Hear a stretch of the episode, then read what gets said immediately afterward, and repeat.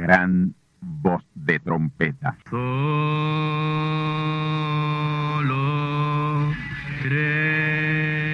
Saludos amigos y hermanos radioyentes. Están ustedes en sintonía con la audición radial Gran Voz de Trompeta, con el mensaje final de Dios al mundo, a la iglesia y a su pueblo escogido. Esta es la voz de Dios, proclamando el mensaje del Evangelio del Reino, o Evangelio eterno, a todos los que moran en la tierra, en el cumplimiento de Apocalipsis capítulo 14 y verso 6. Este es un mensaje de alerta y de apercibimiento ante los eventos proféticos del fin del mundo que ya han comenzado. No es que viene el fin del mundo, es que ya comenzó.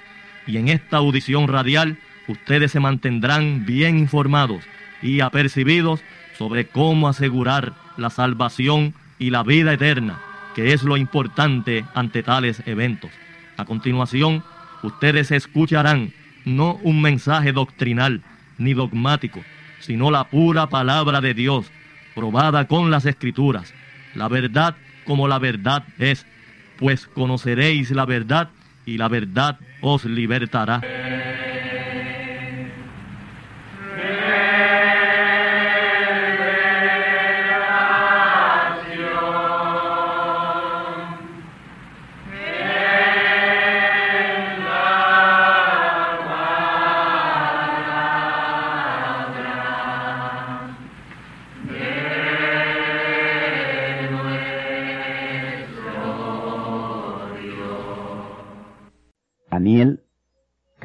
Capítulo 2 versículos 34 y 35 y el verso 44. Estabas mirando hasta que una piedra fue cortada no con mano, la cual hirió a la imagen en sus pies de hierro y de barro cocido y los desmenuzó. Entonces fue también desmenuzado el hierro, el barro cocido, el metal, la plata y el oro, y se tornaron como de las eras del verano. Y levantólos el viento y nunca más se halló lugar. Mas la piedra que hirió la imagen fue hecha un gran monte que hinchió toda la tierra. Verso 44. Y en los días de estos reyes levantará el Dios del cielo un reino que jamás se corromperá y no será dejado a otro pueblo este reino, el cual desmenuzará y consumirá todos estos reinos, y él permanecerá para siempre. El fin de los reinos gentiles y el inminente comienzo del reino de Dios. El libro de Daniel y el libro de Apocalipsis son los libros proféticos de este tiempo final, junto al libro profético de Ezequiel, en sus capítulos 38 y 39. Importantes profecías de el libro de Ezequiel, Daniel y Apocalipsis deben tomar cumplimiento inminente dentro de los próximos años. Y de hecho, ello puede muy bien reducirse a unos dos o tres años máximo. Otras profecías ya tomaron lugar y son historia, como por ejemplo la profecía del sueño del rey Nabucodonosor. Parte ya es historia, pero parte aún es profecía por cumplirse en breve.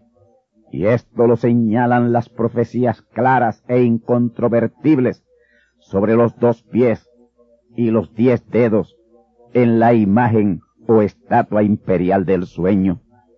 Pero en esta serie que me propongo traer por los próximos domingos, veremos acontecimientos que aún están por tomar lugar en estos postreros días, pero vienen breve. Daniel es un libro profético que aún tiene importantes profecías que se estarán cumpliendo en muy breve tiempo dentro de esta década, lo que queda de esta década. Algunas de las profecías de Daniel son paralelas con Apocalipsis Por eso hay que escudriñar ambos libros proféticos a la vez, al mismo tiempo. Vamos a hacer un poquito de historia sobre Daniel.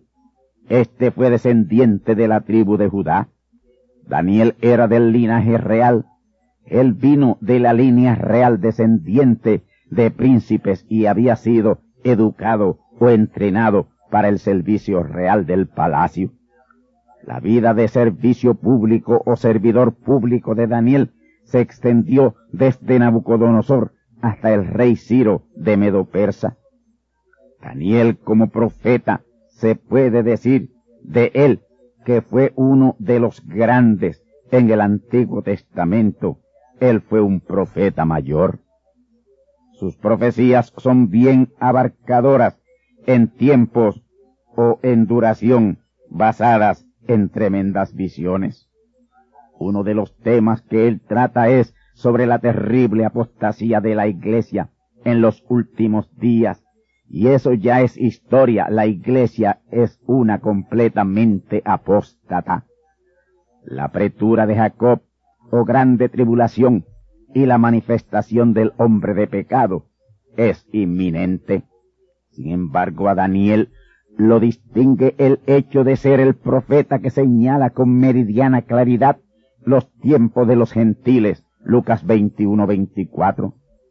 Su gran visión profética cubre todo el curso del mundo gentil hasta su final, con cuatro grandes divisiones. La historia de Daniel es señalada desde la conquista de Jerusalén por Nabucodonosor, ya en su segundo año de reinado como emperador de Babilonia. Daniel pone bien en claro las visiones y el sueño de Nabucodonosor y por supuesto sus importantes resultados proféticos. Se destaca también su vida personal bajo los reyes o emperadores Belsasar y Darío y sus propias visiones que son lo más importante. Los eventos relatados por Daniel en su libro profético cubren un tiempo de un poco más de setenta años. La introducción de su libro profético es un relato de bajo qué circunstancias él llegó a Babilonia.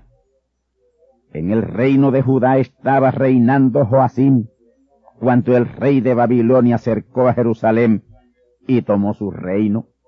Dios entregó el reino de Judá y a Joacim, su rey, en manos de Nabucodonosor, rey del imperio babilónico, por apóstatas. Daniel era de la misma descendencia de Joacim, y aunque era un muchacho joven, los ojos del pueblo estaban puestos sobre él para rey de Judá, ser el próximo rey de Judá.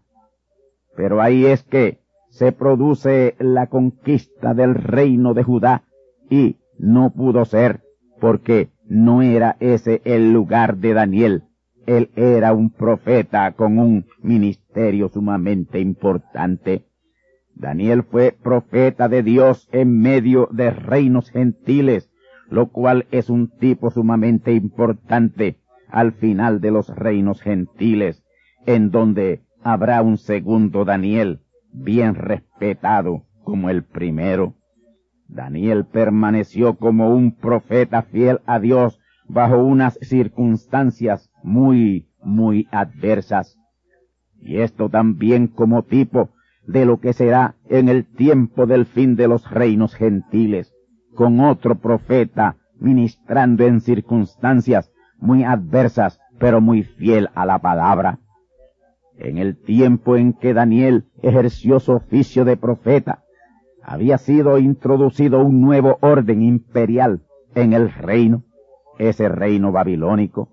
Hoy será introducido de nuevo un nuevo orden mundial que ya está por ahí funcionando. Pero ese nuevo orden imperial en días de Daniel no pudo hacer callar al profeta Daniel. Aún el más temido emperador a éste le profetizó cosas contrarias a su reino imperial. Ahora, Daniel desde el mismísimo instante en que le tomaron para llevarle a Babilonia, propuso en su corazón no contaminarse. Como su decisión no era una de boca, sino de corazón y alma, Dios fue con él y le puso en gracia en todos y con todos los altos jefes de ese reino. Y así hará Dios con todos sus hijos que propongan en sus corazones no contaminarse en este tiempo de tanta contaminación física y espiritual. Dios está obligado a honrar hijos e hijas que de verdad propongan y mantengan firmeza por servir a Dios y honrar su palabra en un mundo denominacional contrario a la palabra. Lo que hizo Daniel al comienzo de la dominación gentil, la era gentil, en cuanto a no contaminarse se repite al final de los reinos gentiles. Habrá un pequeño pueblo, una manada pequeña, que propondrá en su corazón no contaminarse ni en lo físico ni en lo espiritual. Daniel y tres compañeros de su misma tribu se determinaron y propusieron en su corazón no contaminar sus cuerpos con comidas del mundo gentil, inmundo y pagano. Quisieron paganizarle atragantándole una adoración falsa al dios caldeo y también una inferiorísima ciudadanía a la suya. Pero Daniel, Misael y Azarías eran creyentes genuinos en el único y verdadero Dios y conscientes de ser una superraza.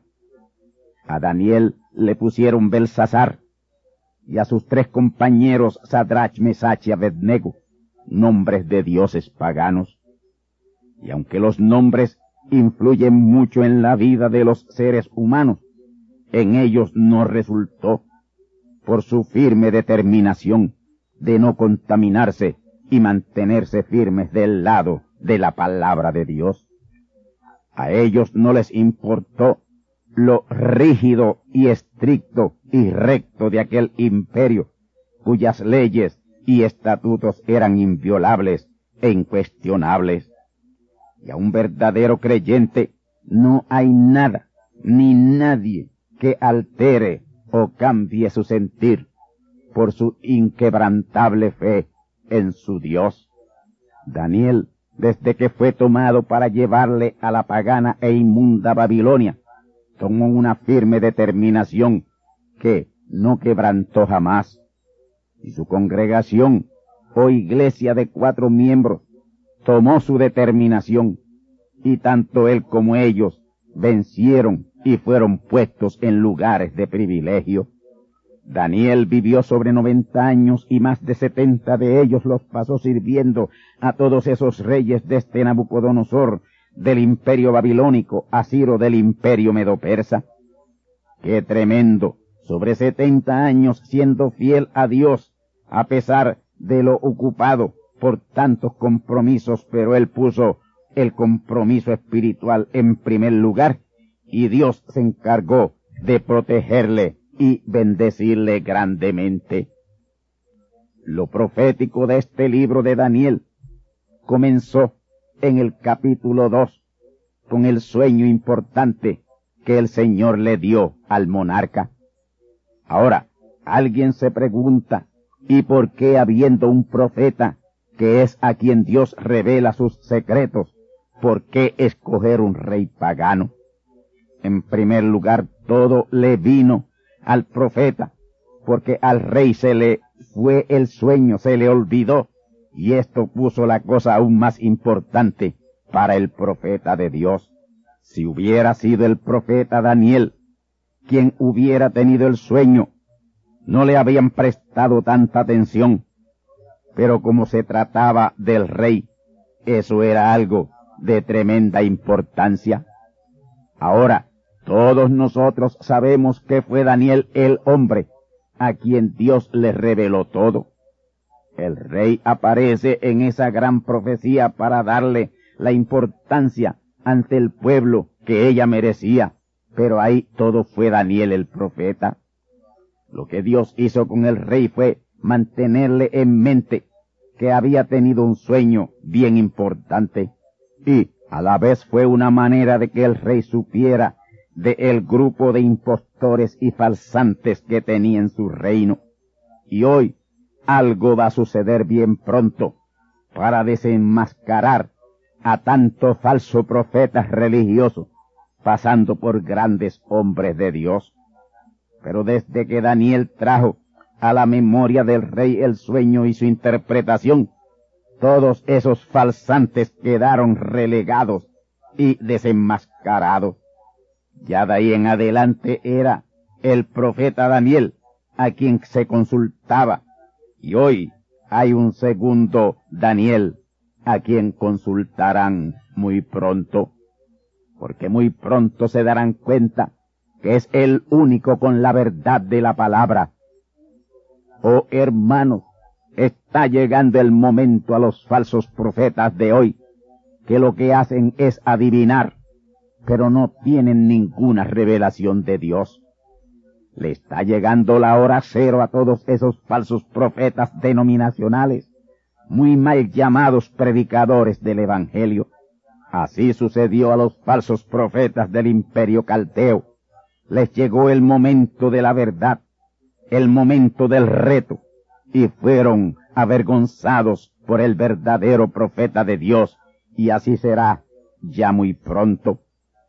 Al rey le fueron abiertos los ojos para que se diera cuenta de los muchos falsantes que estaban en su reino y de los cuales estaba rodeado. Cuando el gran mensaje de los truenos comience a sacudir y a estremecer el mundo, y la verdadera fe de la palabra y el verdadero evangelio sea vindicado con el poder creativo, habrá lloro y crujir de dientes a granel, y por doquier se oirá esta frase, verdaderamente era el profeta de Dios. Viene el tercer reto. El momento se está acercando para el gran reto de Montesión un Daniel contra millones de magos y astrólogos caldeos adivinos y falsos profetas denominacionales hoy. Allá Daniel lo salvó de la muerte porque era física y en esta ocasión será muerte espiritual de la cual no escaparán. Apartaos de mí, les dirá el Señor a través de su profeta. Apartaos de mi obradores de maldad. No os conozco en el tiempo de la caldea imperial aquellos astrólogos, magos y encantadores y adivinos tipificaron a los de nuestros días que en nada se diferencian de aquellos. Yo los considero aún peores. Los falsantes de hoy tienen todos los medios noticiosos con los cuales infestan al mundo de terribles falsedades y engaños. En ese sentido estamos viviendo en un tiempo tremendamente parecido a aquel del comienzo de los reinos gentiles, y es porque el ciclo se está cerrando. Estamos en el fin de los reinos gentiles. En ese sentido estamos viviendo en un tiempo tremendamente parecido aquel del comienzo de los reinos gentiles, y es porque el ciclo se está cerrando. Estamos en el fin de los reinos gentiles. Ahora, ese sueño profético del rey Nabucodonosor abarca un período de unos dos mil seiscientos años para su total consumación. Y estamos para comenzar los últimos cinco años en los cuales todo debe terminar y terminará. Vamos a explicar esto. El reino de Israel compuesto por diez tribus fue llevado cautivo por el imperio sirio por el año 721 antes de Cristo. Pero las dos tribus, Judá y Benjamín, que componían el reino de Judá, sobrevivieron ese cautiverio hasta el año 606 antes de Cristo. Así que tardaron 115 años en correr la misma suerte de cautiverio que Israel, pero esta vez bajo el imperio babilónico. Ahora, quiero que se fijen bien en esto. hay dos acontecimientos que marcan el comienzo del largo período conocido en la Biblia como los tiempos de los gentiles. La cautividad del reino de Judá por el año 606 antes de Jesucristo y la destrucción de Jerusalén por el año 587 antes de Jesucristo.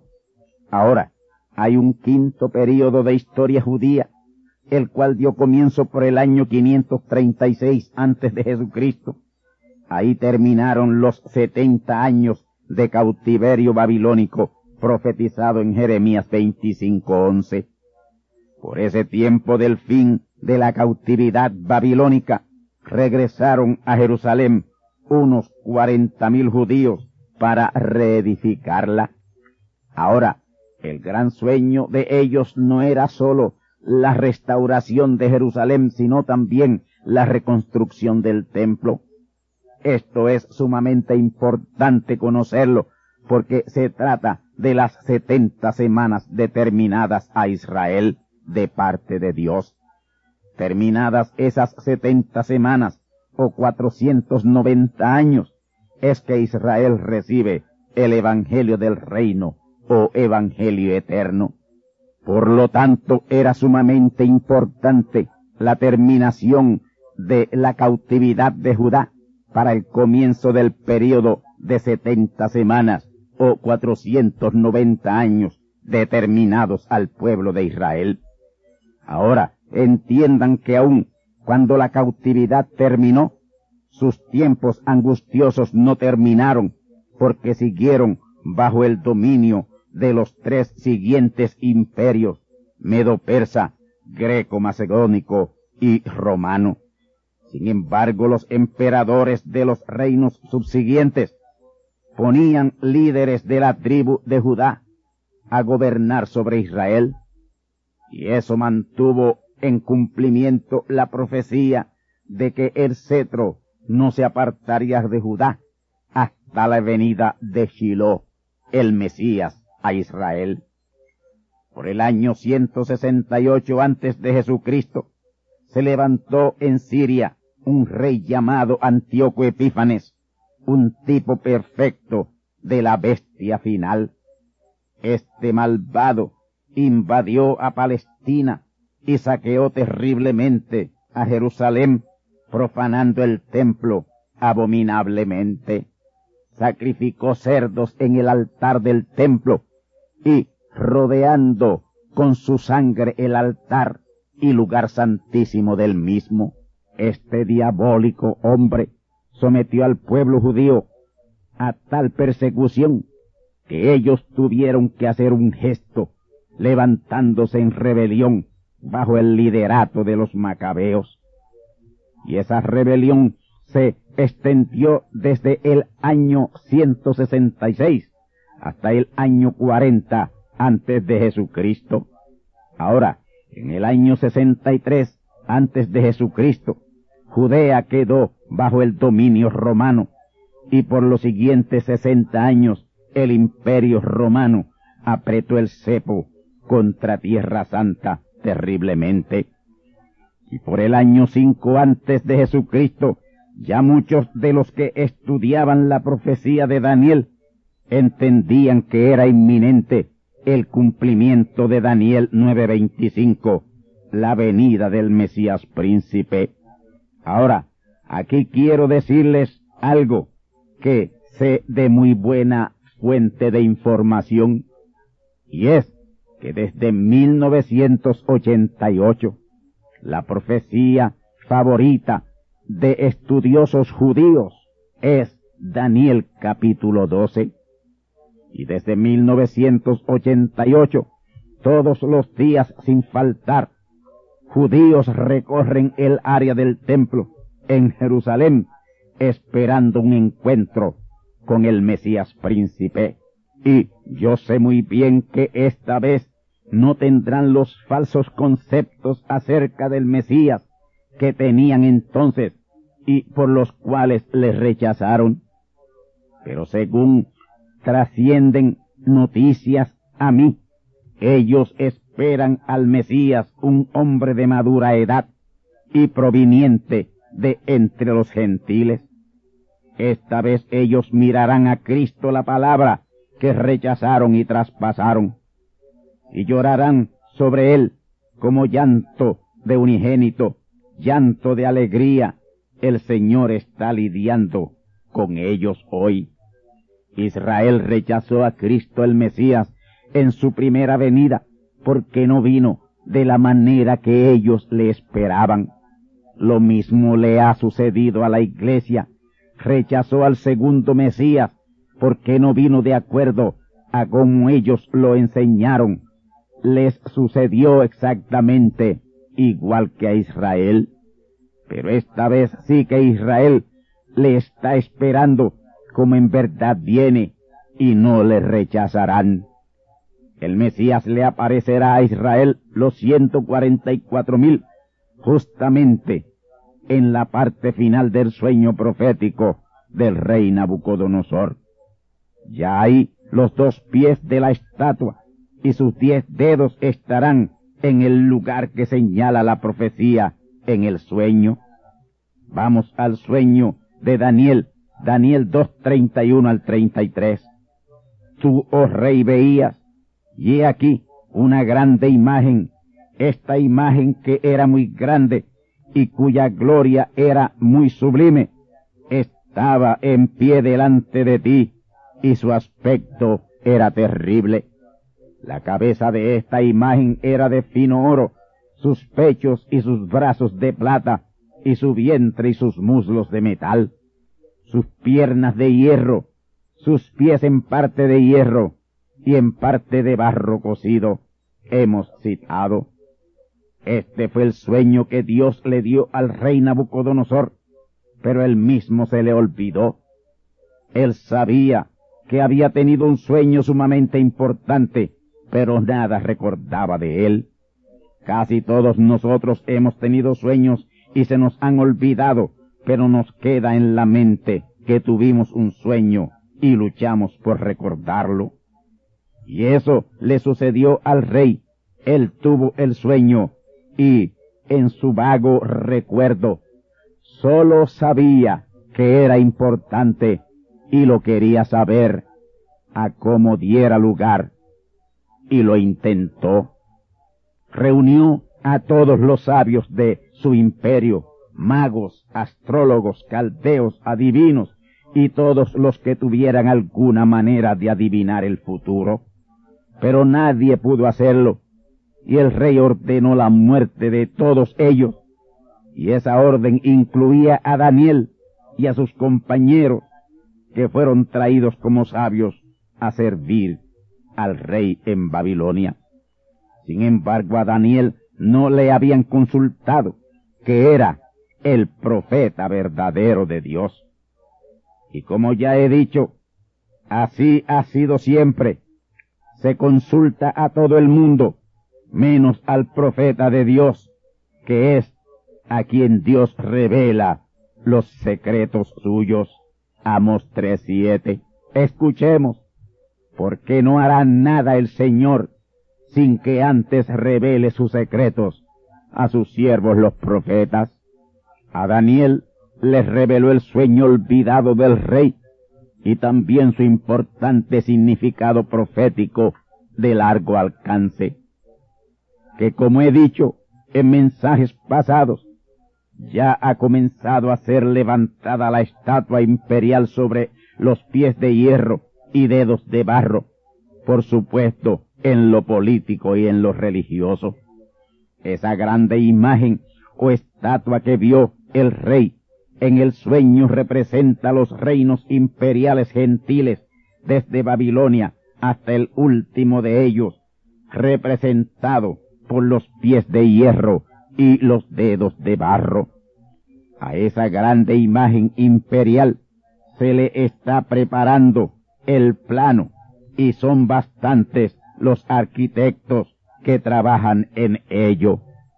Ahora mismo se trabaja arduamente en la parte de los dedos de la estatua imperial y el arquitecto principal es alguien de la tierra de Magog, Rusia.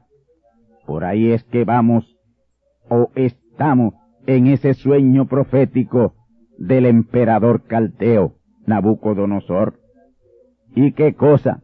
Esos reinos gentiles comenzaron con Babilonia, Babilonia literal, y finalizan con Babilonia religiosa, Babilonia espiritual. La cabeza de oro ya es historia como imperio, también el pecho y brazos de plata, vientres y muslos de metal y piernas de hierro, todo eso es historia. Lo que aún sigue siendo profecía futura, pero de futuro bien cercano son los dos pies de barro y los diez dedos de hierro y de barro cocido. Del imperio babilónico hasta el imperio romano se levantaron y cayeron, y no son como imperios políticos ya, pero Roma siguió siendo y aún sigue como imperio religioso y está identificado con el número siete. Por eso la profecía apocalíptica refiriéndose a este último imperio que está a punto de levantarse dice que es de los siete y es también el octavo.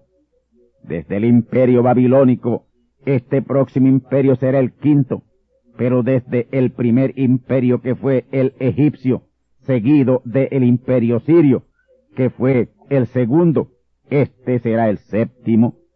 Es por eso que Apocalipsis 12.3, Apocalipsis 13.1 y Apocalipsis 17.3 lo presenta como una bestia de siete cabezas.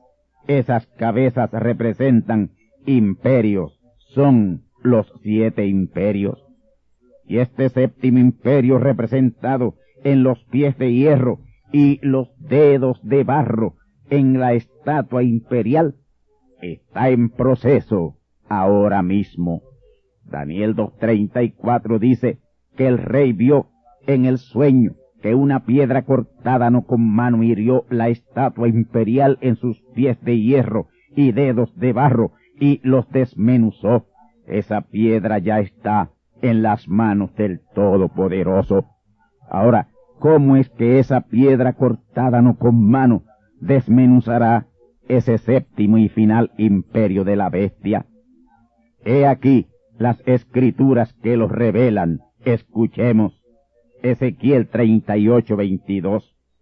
Y yo litigaré con él con pestilencia y con sangre, y haré llover sobre él y sobre sus compañías y sobre los muchos pueblos que están con él, impetuosa lluvia y piedras de granizo, fuego y azufre. Joel 2.11, y el Señor dará su voz delante de su ejército, porque muchos son sus reales y fuertes que ponen en efecto su palabra, porque grande es el día del Señor y muy terrible, y quién lo podrá sufrir. Hemos citado. Ahí está la piedra cortada no con mano, Cristo la palabra hecha carne, ejecutando juicio contra el reino imperial de la bestia. Lo que se diga bajo la unción del Todopoderoso, así acontecerá el Señor dará su voz a través de su profeta delante de su ejército, y la palabra que sea dicha será puesta en efecto, y hará lo que sea dicho que sea hecho.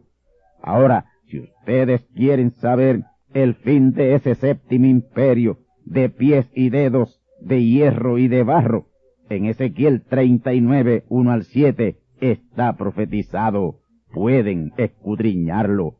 Ahí está la piedra azotando los pies de hierro y barro, el séptimo y último reino gentil. Y ella, la piedra, será hecha un gran monte, un gran reino, el cual henchirá toda la tierra. Daniel 2.34. Ese será el gran reino milenial, el reino de los hijos de Dios por mil años, los últimos mil años de esta tierra desolada por el hombre, pero ese será un reino de paz, del que disfrutarán todos los redimidos antes de su renovación revelada en Apocalipsis 21.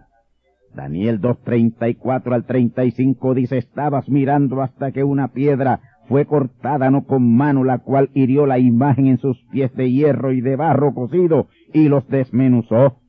Entonces fue también desmenuzado el hierro, el barro cocido, el metal, la plata y el oro, y se tornaron como tamos de las eras del verano, y levantólos el viento, y nunca más se les halló lugar.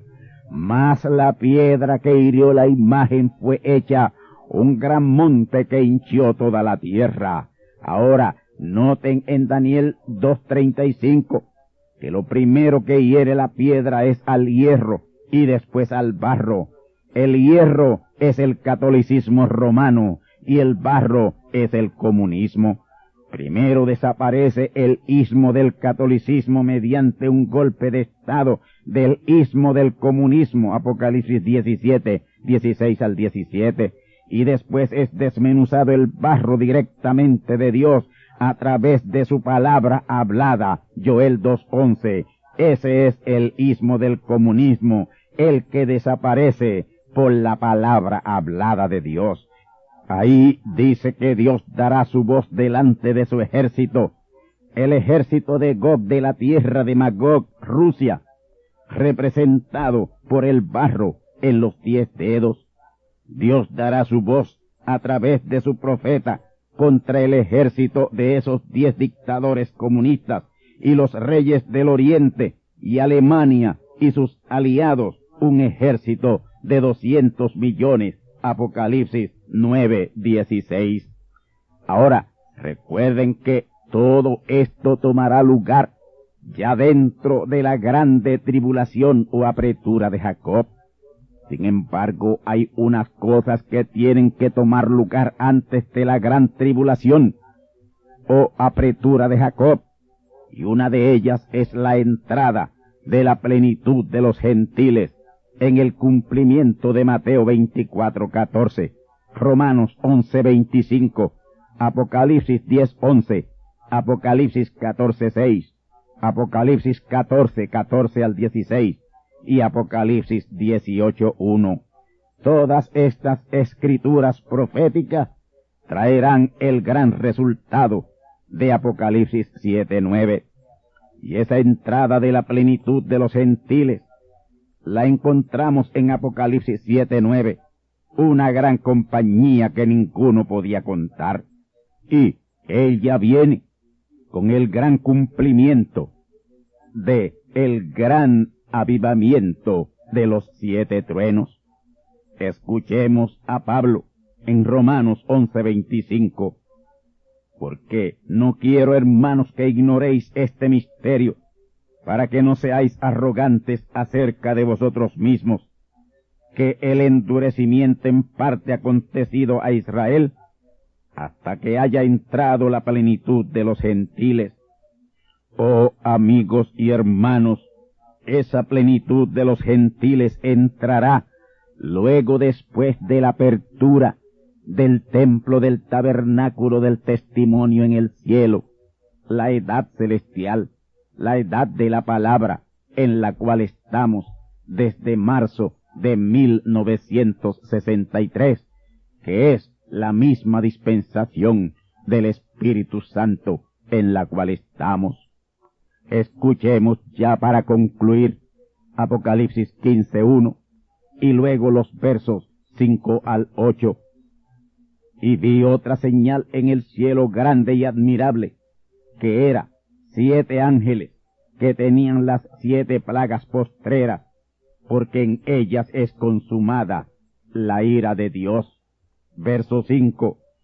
Y después de estas cosas miré, y he aquí el templo del tabernáculo del testimonio fue abierto en el cielo, y salieron del templo siete ángeles, que tenían siete plagas vestidos de un lino limpio y blanco, y ceñidos alrededor de los pechos con bandas de oro. Y uno de los cuatro animales dio a los siete ángeles siete copas de oro llenas de la ira de Dios que vive para siempre jamás. Y fue el templo lleno del humo por la majestad de Dios y por su potencia, y ninguno podía entrar en el templo hasta que fuesen consumadas las siete plagas de los siete ángeles. Amigos y hermanos, lo que le estoy revelando es así dice el Señor. El tiempo ha llegado. Es mucho más tarde de lo que creemos o pensamos. ¿Qué ustedes esperan para identificarse con este mensaje final de Dios? De ello puede que dependa su destino final. Por favor, no te corras ningún riesgo. No rechaces el mensaje de Dios. No rechaces este mensaje final de Dios. Toma una decisión del lado de la palabra hoy mismo. Mañana puede ser muy tarde. El fin de los reinos gentiles ha comenzado y es inminente el comienzo del gran reino de Dios, el reino que esa piedra cortada no con mano establecerá sobre la tierra. Daniel 2.35. El fin de los reinos gentiles y el inminente comienzo del reino de Dios. Amén.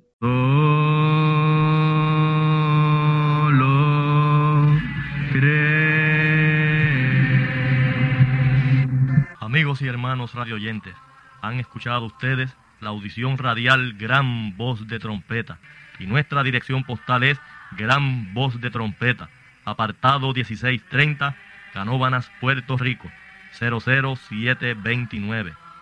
Una vez más, Gran Voz de Trompeta, apartado 1630, 1630, Canóbanas, Puerto Rico, 00729. Les invitamos muy cordialmente para que escuchen estas conferencias proféticas y sean apercibidos ante los eventos del fin del mundo que ya comenzó. Les deseamos pues ricas bendiciones en Cristo el Señor. Amén.